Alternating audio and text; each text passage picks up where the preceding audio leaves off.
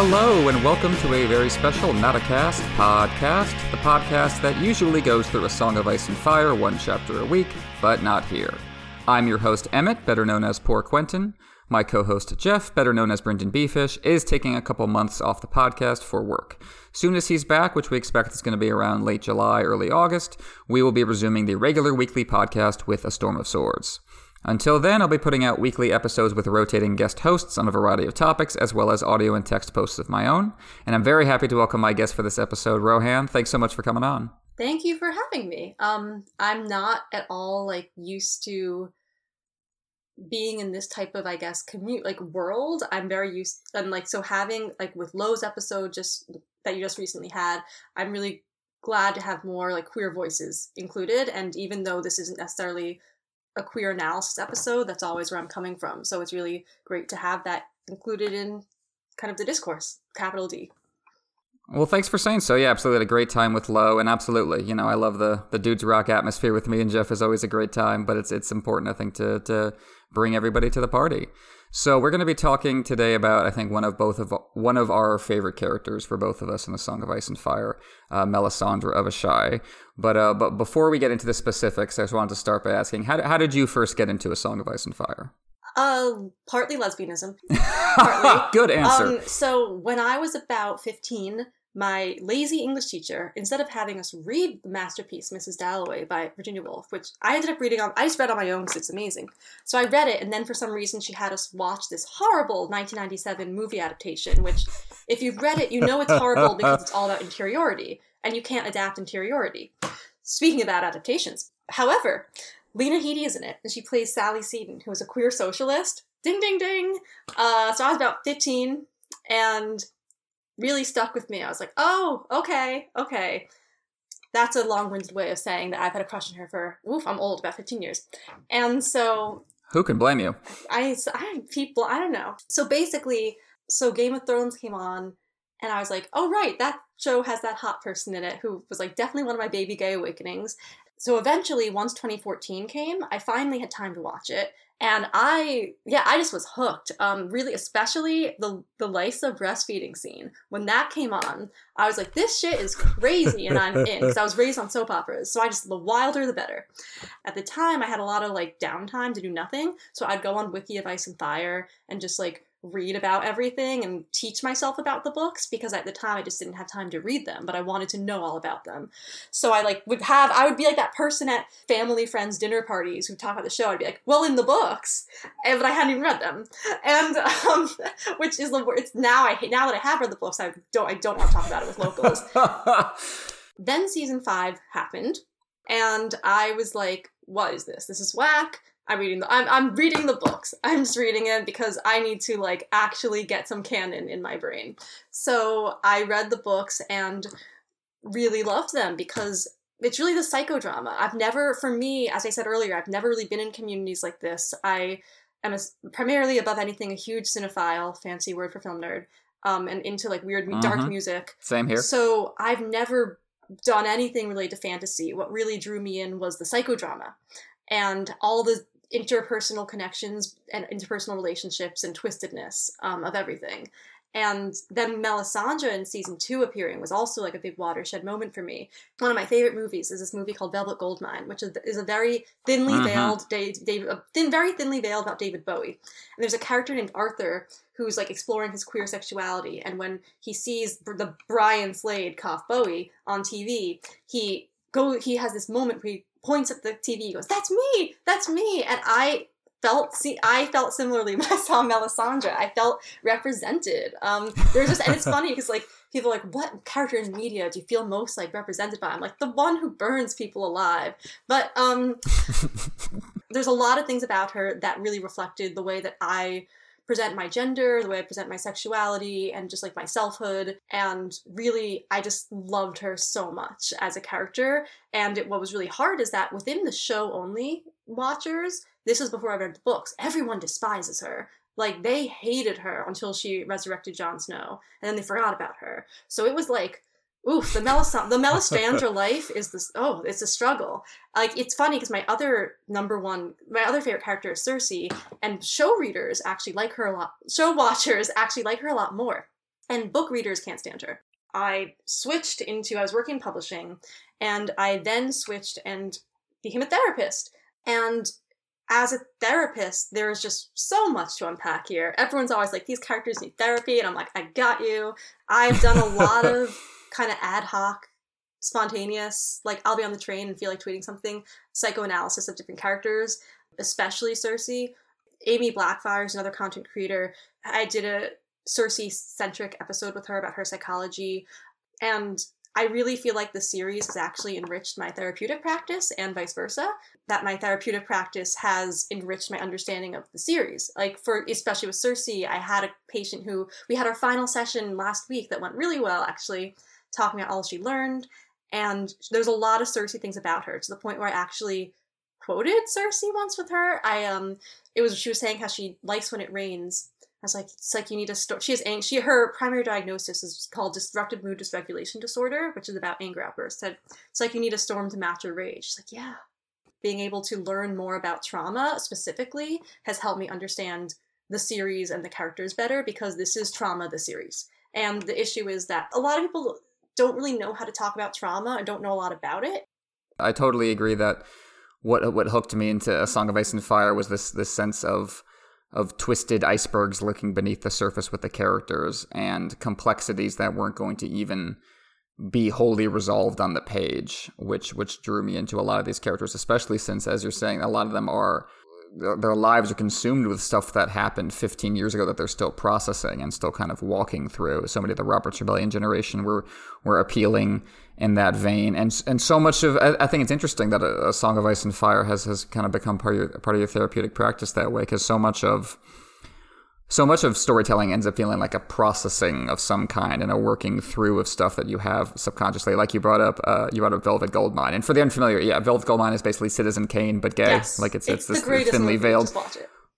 It's it's terrific. It's directed by Todd Haynes, who made a Far From Heaven and Safe, a lot of movies with Julianne Moore, just great, great movie. And so it's got the, the Citizen Kane kind of structure of a journalist uh, and a former uh, young young fanboy himself looking back at the career of this this musician and trying to discover what was about him. And there's there's this kind of catharsis that he finds going through this other person's life, even though it's inherently incomplete because it's another person's life. And it's it's uh, it always struck me as uh, as very similar to how fans of, of any kind of story and artist kind of work through their own lives uh, with these characters, and it always always reflects back on us. And I've certainly felt that with a lot of characters as well. I've become not only a better therapist, but a better person through like psychoanalyzing Cersei to death because I definitely share a lot of things in common with her that and being aware of those things and being able to like work with those things has been really helpful for me.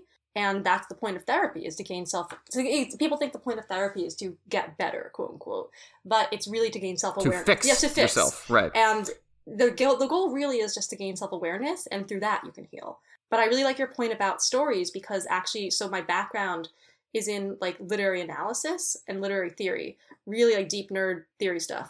And that really has shaped my therapeutic practice because what you're doing in literary theory and literary analysis, as with A Song of Ice and Fire, is identifying themes and patterns, motifs, seeing how they recur, seeing how they impact the overall narrative, and that's what you're doing as a therapist. Like I had one of my kids say to me a few recently, she's like, you're good at recognize like bringing up things that I brought up in previous sessions and connecting them. I'm like, that's my job, you know. Like it's and that's what you. So what you do as a, in analyzing literature and analyzing characters is so similar to what you do as a therapist. So I feel like that's where it's come together for me and that's so valuable because it's it can be so hard to recognize a pattern when you're in the middle of mm-hmm. it when you're the one carrying it out it can just seem you just don't recognize it because it's the soup you swim in and that's that's true of fictional characters as well you you as the reader can see things that they would never never think to spot because it's just their life the therapist is the reader yes and and the same is true for a character like melisandre of course because she's you know reading the flames in a way so she's constantly engaged in this process of interpretation mm-hmm adaptation and translation. Absolutely, and she also has that fa- that great quote, one of my favorites in the series, where she says, "The fault lies in the reader, not the book." Um, so it's fun. wink, wink, nudge, yeah, nudge. Wink, wink, yep, nudge, exactly. Nudge. But it, yeah, George talking like, to us. But also like, yeah, it's when you apply that to therapy, it's interesting because you have to balance that position of being the objective reader with also, for me, my background, and my degrees in social work, and I have a social justice informed practice. It's always crucial to me to approach the client as the expert on their own life to not say like I am superior to you, I know more than you, especially like as this white woman, I know more than you. No, like I don't know your experiences, especially if you're having this experience of oppression that is that I have not lived. And so really giving the space. So maybe the fault is with the reader and not with the book a lot of the times. But I think what it is is really you're co-reading together. Like it's a collaboration in terms of the text. I, I've always loved thinking about reading that way. That it's a it's a something you're doing with the author, even though of course the author is done with the book and has already published it. But it's still like this. This is a, a conversation you're having, and that's that seems like a great way to approach it. And yeah, so we're going to be talking specifically about the character of Melisandre, who George has said is the most misunderstood character in the series. Melisandre and Varys, he said specifically, are the most are the most misunderstood characters in the series. Absolutely, me too. And I think what they have in common is I think people correctly recoil from the horrible things they do, but Melisandre especially I think often gets treated as just an archetype or is just like this like a prop in Stannis' story with like evil written on her in red crayon. And it's just like that's you know, I, I understand why a surface read, especially coming off the show, would lead one to that conclusion. But Melisandre, as she's written, is is a, a, a, character in herself. So that that for me is the category error. It's not like everyone has to, you know, love her or something. But it's like as, as a character, there's there's so much more kind of sorrow and, and just she's very specific. And I feel like Melisandre is often talked about like she's just like the witch, and I'm like this, she's she's a very specific and interesting character. So that's that's one of the reasons I uh, I wanted to talk to you about her what you said right there is exactly why I stand her. And also, the characters I like the most are the ones who I actually think what I can't say ace off because it sounds like asswipe to me, but I also like asswipe. Whatever. I just call I call Game of Thrones tits and dragons. I call ace off asswipe. Anyways, what the series the series what the series does so well to me is subverting fairy tale tropes. So as I said, I was not really did not really grow up on fantasy. Huge into fairy tales my favorite characters are the one who are thro- subverting fairy tale tropes. So with Cersei, you have the evil queen, and you're seeing all the like par- like the rage underneath that we would never ascribe to this evil queen. With Melisandre, she's the archetype of the sort like witchy sorceress, like evil. Uh, they I'm gonna burn your kids. You know, yeah, they used to on this one podcast. They used to call her Evil Stevie Nicks. My favorite characters in general in any media, not just A Song of Ice and Fire, are ones whose insides don't match their outsides. People who seem to have their shit together, but mentally are hot mess expresses. And Melisandre is a paragon of this because when you go inside her head, oof, mess, mess. Same with Cersei, of course. Um, same with Jaime. Also, Melisandre, you were saying she's like seen as this type one type thing in terms of the like sorceress.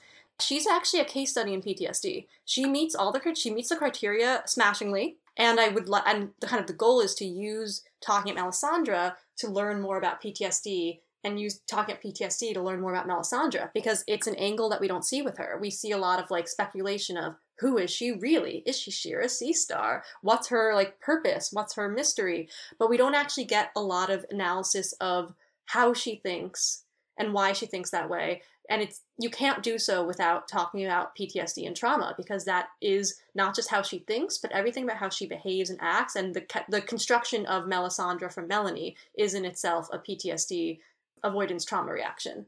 As I said, this is trauma the series where everyone throws around the label of PTSD so overgenerously. It's like you, like Oprah, you've got PTSD, you've got PTSD. But there is a set of criteria. There's in the DSM-5, which is the Bible for mental illness. it had lists every mental illness. There's actually there's a whole chapter on trauma and stressor related illnesses. PTSD is one of them. Out I don't know the percent, but out of people who experience trauma, a very small percent actually develop full-blown PTSD. So there's a with amongst the Song of Ice and Fire characters, we see a lot who experience symptoms related to trauma, and uh, I, I would diagnose most of them with what's called unspecified trauma or stressor reaction disorder, where it just kind of means like you're shaped by trauma versus it's interfering with your life and your identity in this formative way, like it does with Melisandre or with I would say also like Sandor Clegane. Sure. Okay. That's a fair distinction. I get you. Like you say, people throw around the, the, the term trauma a lot. How, how would you define these terms for people who like think they're vague or might really not know what they mean? So I want to clarify first with the caveat that I myself have not experienced PTSD. I do treat pretty much most of my patients have it, but I don't I haven't experienced it. What usually happens in relation to a traumatic event is people will either have no trauma response or they'll have what's called acute stress disorder or adjustment disorder. So acute stress disorder is in relation to trauma it's last like symptoms that last three days to one month. Adjustment disorder symptoms last three to six months. PTSD is when symptoms last over six months. So for PTSD in the criteria, criteria A, you're exposed to one or more events that involve death or threatened death, actual or serious injury, or threatened sexual violation. In addition, these events were experienced in one or more of the following ways directly experiencing the event or witnessing the event as it occurred to someone else. Trauma does reshape our worldview and behaviors, such as I think a classic example and who the word PTSD is used the most about inaccurately, I would say, is Ned. Because the way in which he feels extra protective of Arya because she reminds him of Lyanna, he does have dreams that are like relate to these, and so I think that Ned is a really great example of a character whose worldview and behaviors are shaped by the trauma he's experienced with his sister's death in the war, but doesn't actually meet PTSD criteria. Which I which I'll talk about more with Melisandre, because basically the way I have structured is kind of to go through like criteria and talk about how she meets these criteria and what that says about her psychology. When someone's undergoing trauma and it happens once, it happens repeatedly, kind of how would how would you describe what is happening to you? Like what instincts are, are being activated? What is what's what's your brain doing? And then what is what is a therapist what is what are your kind of your principles when you when you start dealing with that? Great question. So there's what we call single incident trauma. We go into flight fight or freeze. Um, those kind of speak for themselves but maybe let's use like Sandor Clegane as an example. Sandor sees fire. He's either going to run away. He's going to be like fuck this and like fight people or just freeze not know what to do. And then there's Melisandre, I would say, has experienced. We again, it's hard to talk about because we don't know the extent of her background, right? But we know that she was a child slave, so it's pretty safe to say that she's experienced repeated trauma. Um, with repeated trauma, the body doesn't isn't even able to do the flight fight or freeze so you develop all these sets of psychological protections. And those protections are often about shutting down and becoming more numb so that you're not taking in the outside world because that's the only way you can function. If you're taking in the outside world when you're experiencing repeated trauma you have to shut it off. Like the, the classic example of like if someone is experiencing experiencing sexual assault and they say like i left my body but it's not always as dramatic as dissociation. Like Melisandre will talk about, her way to her set of protections is to create a whole new person, basically. Um, and really, with her, actually, this is more of a Cersei thing. Is the fire like she create Melisandre actually too? Ironically, creates an icy facade, but there's this fire underneath threatening to melt it. And something I just remembered too that you brought up earlier that was like want to elaborate on about how people don't view Melisandre and it's like they don't think about her thoughts. I think part of it is actually related to her PTSD because her chapter is trippy. The way that she expresses her thoughts are very disorienting and disjointed in a way that is reflective of PTSD in related thinking. And so I think that because her thoughts are more as I said, trippy. And George's writing is his trippiest writing is his best, I think. But when he because Agreed. her brain functions more in like a disassociative random free association way and like almost hallucinatory way it's harder to think about her thoughts versus someone who's thinking in a more concrete way that we can read I, will never forget turning the page in A Dance with Dragons and seeing Melisandre's name like pop up in that chapter heading because I just didn't expect it at all. Like I, there were like like Brienne. I kind of figured like once Jaime sent her off on her own, I was like, all right, she's getting her own thing. She's gonna have her own her own story. Melisandre was just so unexpected, and then yeah, you're you're, you're taken inside her thoughts, and it's this very kind of just unstuck, woozy, psychedelic pattern. And it, and so much of that is is you know George how he likes to write magic and how he likes to write mystery, but it is he's also showing you that this is this is Melisandre's thought patterns, and he's giving you kind of kind of hints as to why she is that way.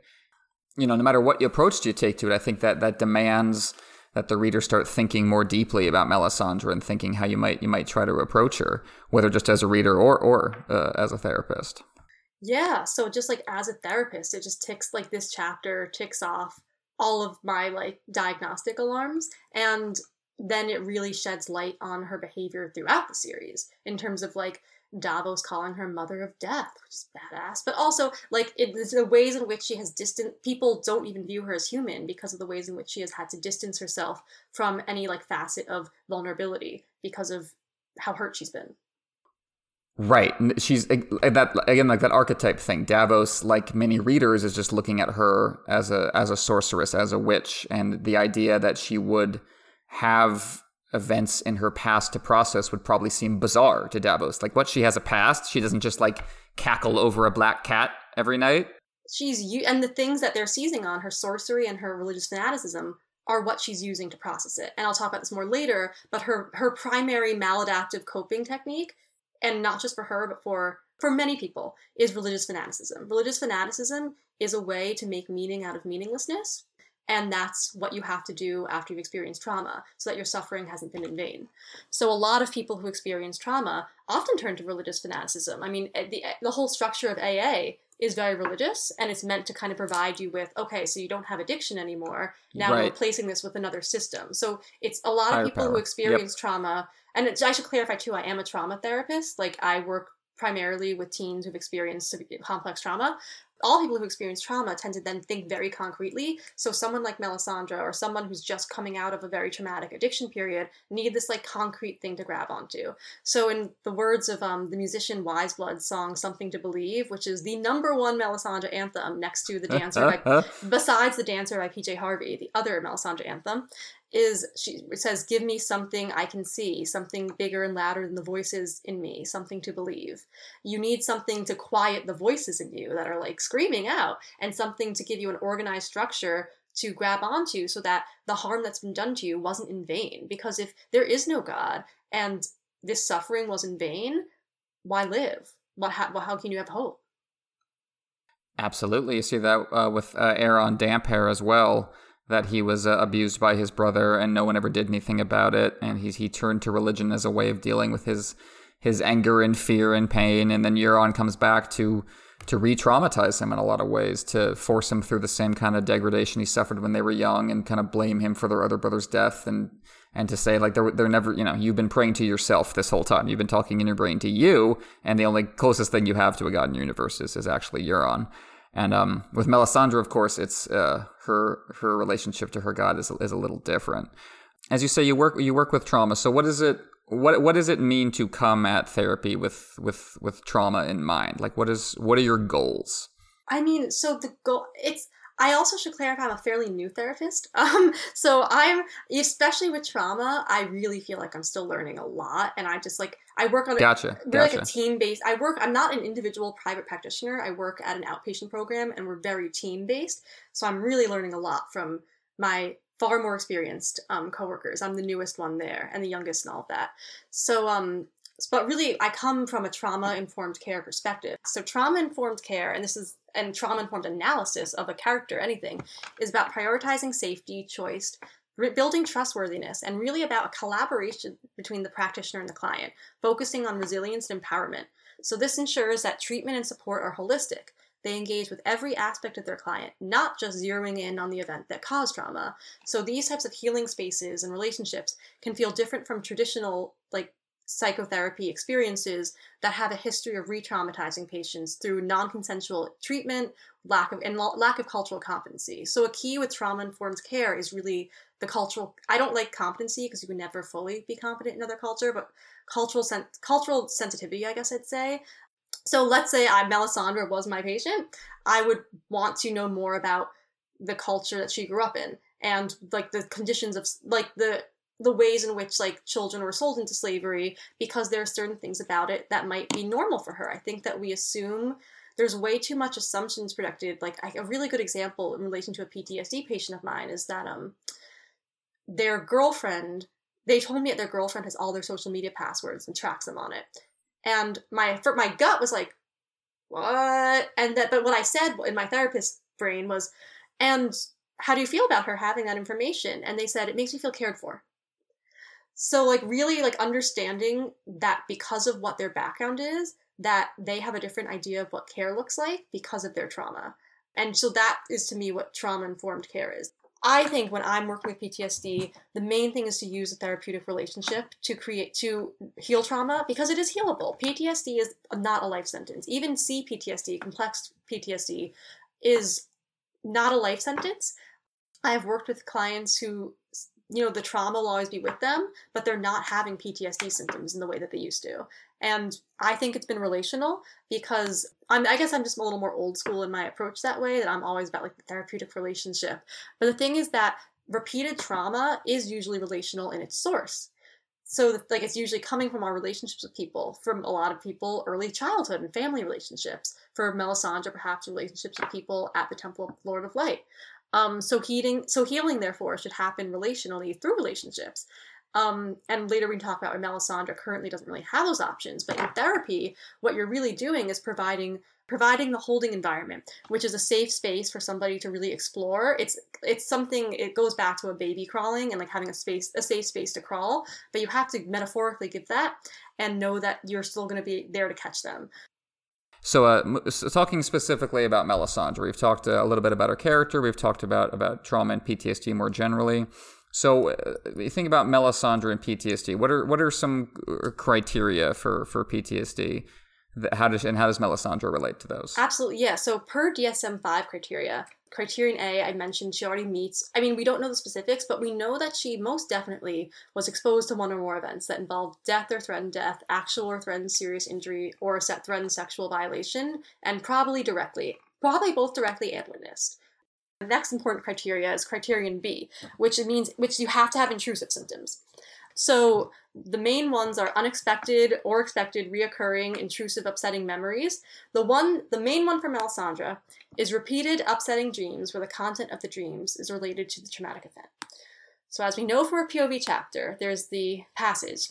She had no time for sleep with the weight of the world upon her shoulders, and she feared to dream. Sleep is a little death, dreams the whispering of the other, who would drag us all into his eternal night. She would sooner sit bathed in the ruddy glow of her red lord's blessed flames, her cheeks flushed by the wash of heat as if by a lover's kisses. Some nights she drowsed, but never more than an hour. One day Melisandre played, prayed she would not sleep at all. One day she would be free of dreams. Melanie, she thought, lot seven. Now, like, let's pause. She's, we know she's a few hundred years old. She still will not sleep because she is still having such bad nightmares if she sleeps after a few hundred years. That must have been some pretty bad trauma.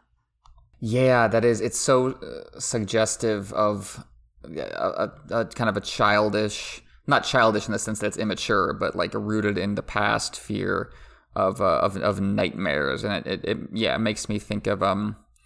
Uh, there's one character in Stephen King's It who all those characters went through you know horrible stuff when they were children and then we see them as adults and one of them is a very rich architect and he he like spends his life like flying flying west so he can stay as ahead of the sun or ahead of, ahead of nightfall as much as he possibly can because it's just when when night falls just just all the, all the horrors come out.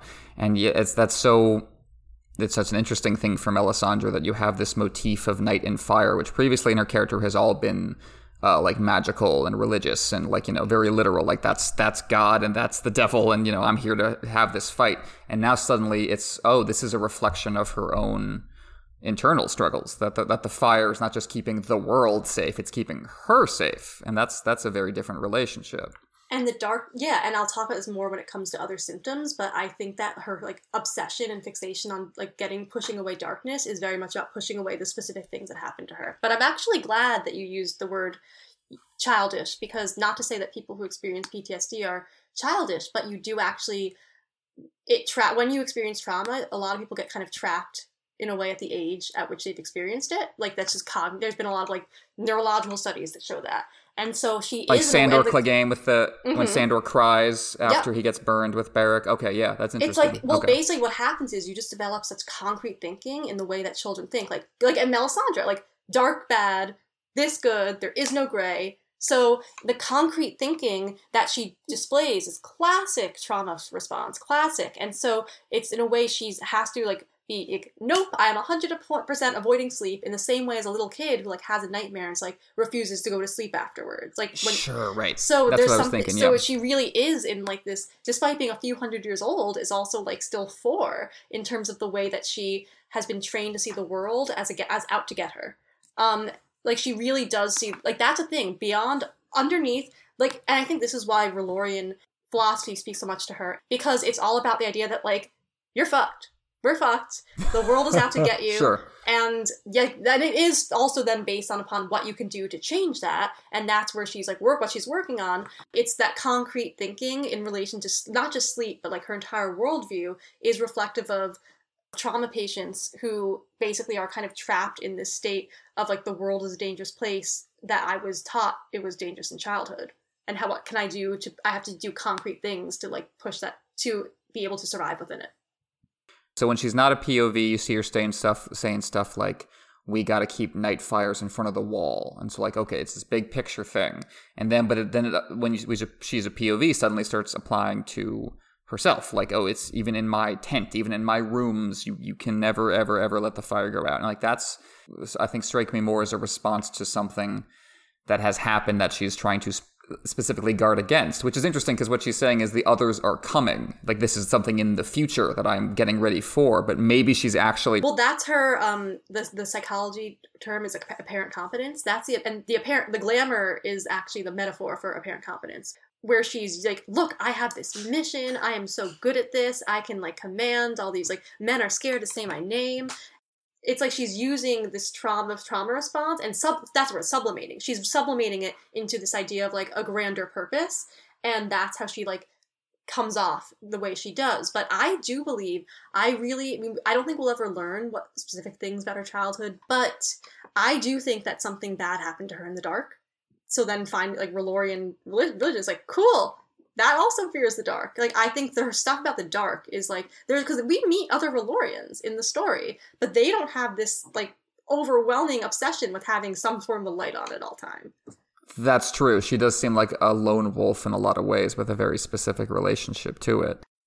And also another um, symptom she meets is that I didn't get to discuss yet is the another criteria in terms of you have to have at least two intrusive, um, at least sorry, at least one intrusive symptom. So she has the upsetting dreams. Another intrusive symptom that she has is a form of disassociation where you feel as though the traumatic event is happening again. Where we see that with her, and I don't think this is often analyzed in this way, but I see it this way, is the part that says shivers of heat trace patterns on her skin, insistent as a lover's hands. Strange voices called to her from long days, days long past. Melony, she heard a woman cry a man's voice called Lot Seven. Like this is when she's just looking at the flames, like chilling in her chambers, and she's having she's back in that world, which is what makes the writing, as we said before, so trippy and hallucinogenic.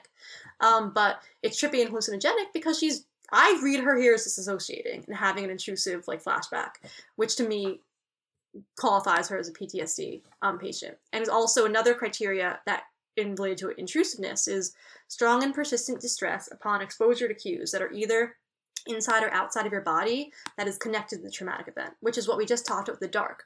How her fear, her like obsession with like avoiding darkness, like she has so much, as they say in the DSM, strong and persistent distress upon exposure, upon the idea of being dark. Like when she when she says the night is dark and full of terrors, and Cressen responds, only children fear the dark, and I'm like, well, if you learn to fear it during a childhood trauma, then that explains a lot.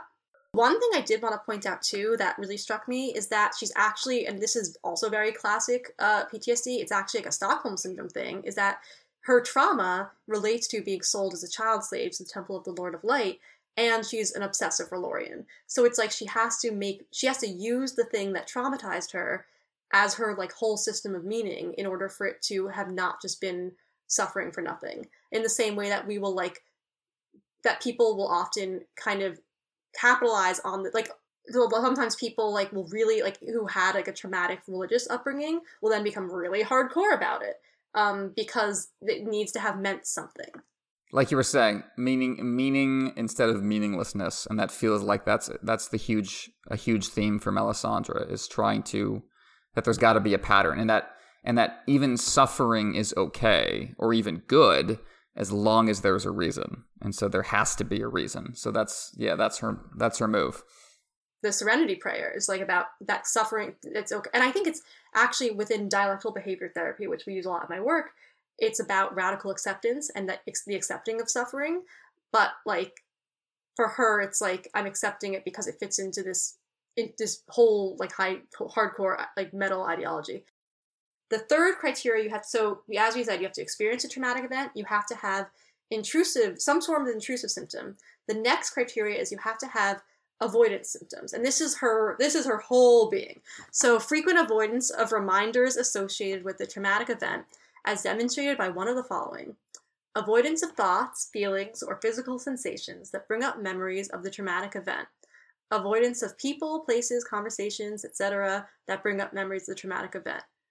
This is her because she her key symptom is this is that she's completely avoiding her past self and created a persona this whole glamour a whole physical other self to distance herself from Melony lot 7 again i think this is why people don't talk about it in relation to trauma because it's so bound up in magic. It's like with the sleep. Oh she doesn't sleep because she doesn't have to sleep because she's a, because it's magic but also she she's also even if she she's also purposefully avoiding it they make george makes a point to point that out and same with this like the apparent confidence is that she looks, as we said, like evil Stevie Nicks, and uh, which is like very glamorous, and the swirling satins, and like it's really all of that is a cover up for this for Melony, who is this scared child afraid to dream, who won't even turn off the light after 400 years. So Melisandre, the Melony to Melisandre thing is the like ultimate avoidance of thoughts, feelings, everything related to trauma, your original trauma, by completely pretending you're a different person and like creating the most apparent the ultimate apparent confident self of being this person who's so charismatic as a religious leader that people who would never even listen to a woman follow them. And so that to me is the key thing to me that speaks to her PTSD more so than like the flashbacks and everything.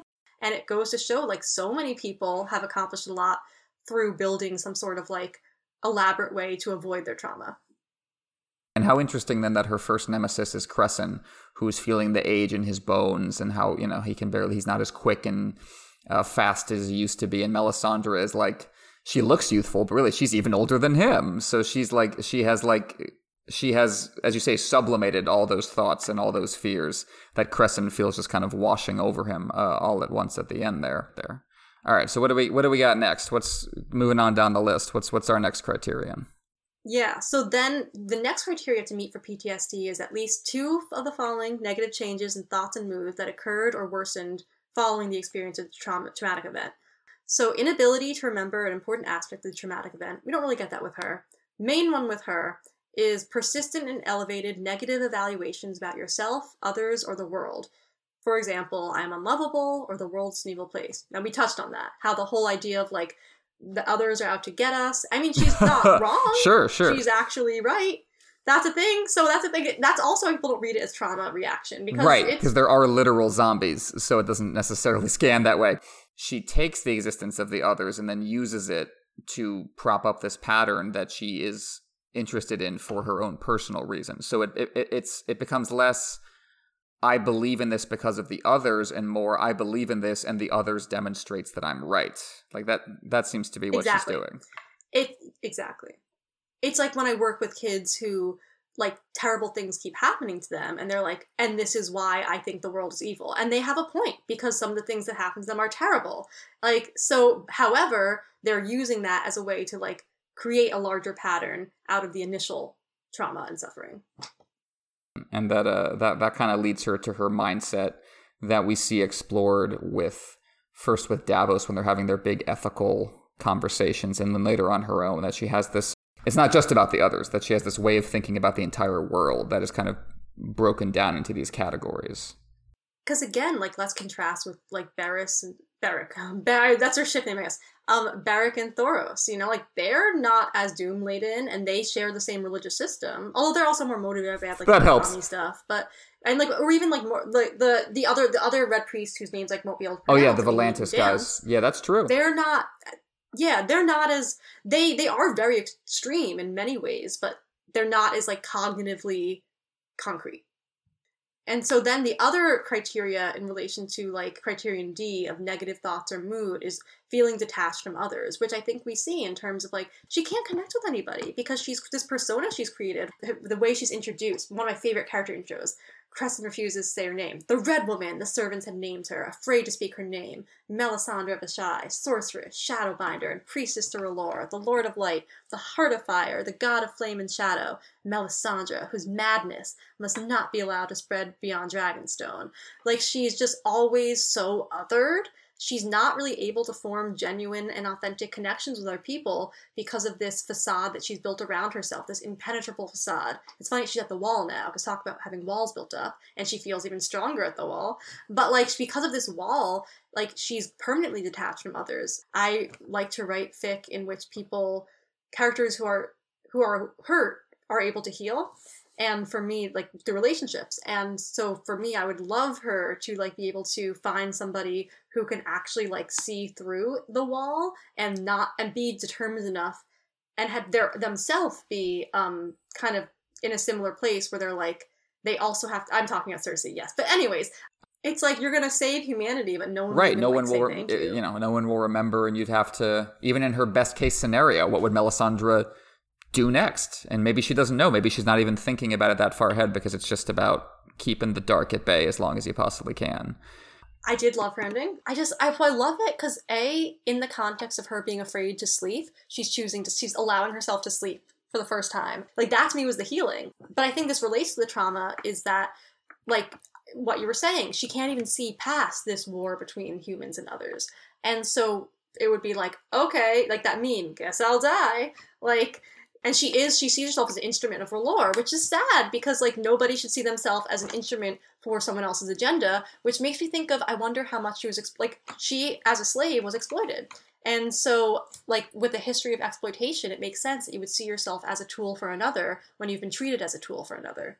interesting that she talks about being a servant of the lord of light and the source of all warmth and life and pleasure but like melisandre doesn't seem to be having a good time does she like That's what and that's what when I read her chapter, that's what like really brought up this analysis, the psychological analysis for me is that she's pretty damn unhappy and she's only living for this one thing. And you can't just live for one thing. Like that's just not how we work as people. You have to have interpersonal connections. You have to have something more. And the times when we see her experience the most happiness is in these moments of almost erotic moments where with her cheeks flushed by the wash of heat as if by a lover's kisses. And that's again drawing she like has the flame like she has to um she has to gain joy out of the thing that's brought her pain we learn that a lot of the people who were slaves to the temple of the lord of light have those facial flame tattoos. I have this headcanon i'm like what if underneath the glamour she has that right? So that would make it especially interesting like the the flames washing her cheeks like a lover like the only like a lover like she experiences it's really erotic her connection to the warmth and the fire is quite erotic. So i think that the fact she's only able to get pleasure through this thing that's her only mission in life. So those, so we've laid out the criteria and and, how uh, Melisandre meets them, and how uh, she's she's struggling to keep at bay these these kind of sensations, these repressed sensations, these sublimated fears that she doesn't want to want to deal with. How would you evaluate how she's doing? How do you, how do you think uh, her her defense mechanisms are working? And what you know, if if she wanted to get better, whatever that means, you know, what should she do? She's the last person who will want to because she thinks that she's doing amazing. The issue is that if you leave this stuff unresolved, it's gonna pop up. So like avoidance, rap because Melisandre's defenses are protective and they're protecting her very well. However, they're ultimately maladaptive because they're all about avoidance. And avoidance rather than approach is only going to make symptoms worse. So I would say that she has she's doing great in the apparent competence perspective and she's not like having nightmares and flashbacks to the extent of others who like where it's, PTSD is interfering more with their day-to-day life. To me it's like it's so and I think this is part of her being a few hundred years old. This is all just so ingrained in her. If she went to therapy, I think what I would encourage in terms of like for her to heal is to really like work with somebody who who is not who's going to see through her bullshit who is going to not just dismiss i think like someone like a melisandre who's like with like really big on the apparent competence has to work with somebody who's willing to call it out. Melisandre most likely would then just be like bye i'm not coming back. So i would love to see her be able to be like happier. I don't know if it's possible in this universe um but that is what fanfiction is for. And Melisandre with those those tantalizing uh, gaps in her backstory leaves it leaves it well open for that. Thank you so much for coming on, Rohan. I had a really great time. I was looking forward to this episode so much. And tell the tell the folks listening where they can find your work. I, I mean, for Twitter, I, as I said, I'm mostly like a cinephile. I don't consider myself like an ASOIAF, asswipe tweeter, but my Twitter... I always love your movie tweets. Whenever whenever I see when your tweets go past, I'm always like, I, did someone mention Godard? Oh, yep, I know who That's it me. was. That's me. I, I used to in high school skip school to go to film forum. My Twitter is Cyril Woodcock, which is everyone thinks it's a sex joke. It's named after the Banff character from Phantom Thread, and then I also will promote my fanfiction account on the fanfic website, which is called An Archive of Our Own. My username is Surprise Terrible in Red.